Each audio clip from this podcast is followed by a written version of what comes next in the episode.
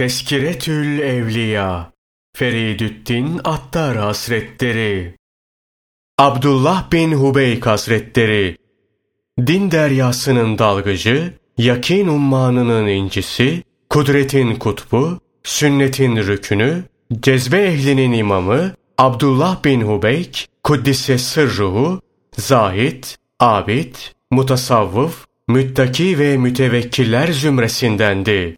Helal yemede son derece titiz ve dikkatliydi. Yusuf bin Esbat Hazretlerinin sohbetinde bulunmuştu. Aslen Küfeli olup Antakya'da ikamet ederdi. Fıkıhta, muamelede ve hakikatte Süfyan-ı Sevri Hazretlerinin mezhebinde bulunuyordu. Onun sohbetinde bulunanlarla görüşmüştü. Yüksek değerde veciz sözleri vardı. Feth Mevsili veya Şahraf anlatıyor. Onu ilk defa gördüğümde bana dedi ki, Ey Horasanlı!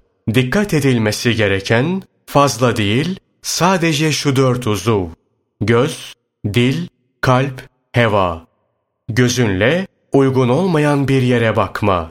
Dilinle Yüce Allah'ın kalbinde zıttını var bildiği bir şeyi söyleme. Müslümanlara karşı kibirlenmekten ve hainlik yapmaktan kalbini koru. Hevanı ve arzunu aklında muhafaza et ve onu hiç söyleme. Hevana dikkat et ve şerli olan bir şeyi arzulama.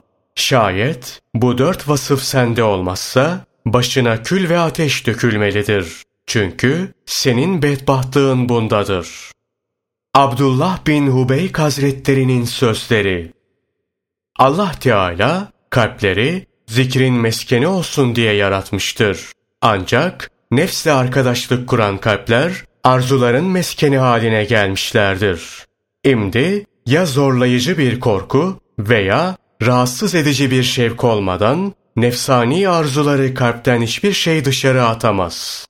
Hayatında zinde olmak isteyen bir kimse kalbinde tamaha yer vermesin ta ki her şeyden azad olsun. Sadece yarın sana zararı dokunacak olan şeyi kendine dert edin.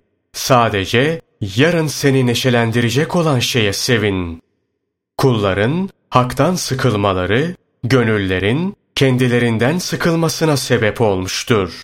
Şayet hakka sarılıp Rableriyle ünsiyet etselerdi, elbette ki onlarla herkes ünsiyet ederdi. En faydalı korku, seni günahtan vazgeçiren korkudur. En faydalı ümit, umulanı elde etmek için sana salih amelin yolunu kolaylaştıran ümittir.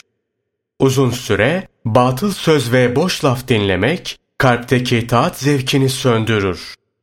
En faydalı korku, ömrün gaflet içinde geçtiği için elden kaçan kısmı hususunda seni devamlı olarak hüzünlendiren ve hayatın geriye kalan kısmı üzerinde düşünmeni gerekli kılan korkudur.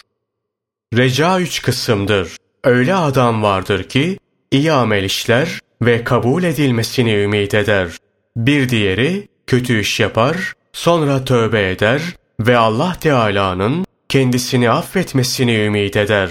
Başka biri de sahte recadır. Şöyle ki bir adam aralıksız olarak günah işler ve Allah Teala'nın kendisini affetmesini ümit eder. Ameli kötü olan bir kimsenin haf hali, reca haline galip olmalıdır. Amelde ihlas, amelin kendisinden daha güçtür. Halbuki amel dahi, erlerin ifasından aciz kalmış oldukları bir şeydir.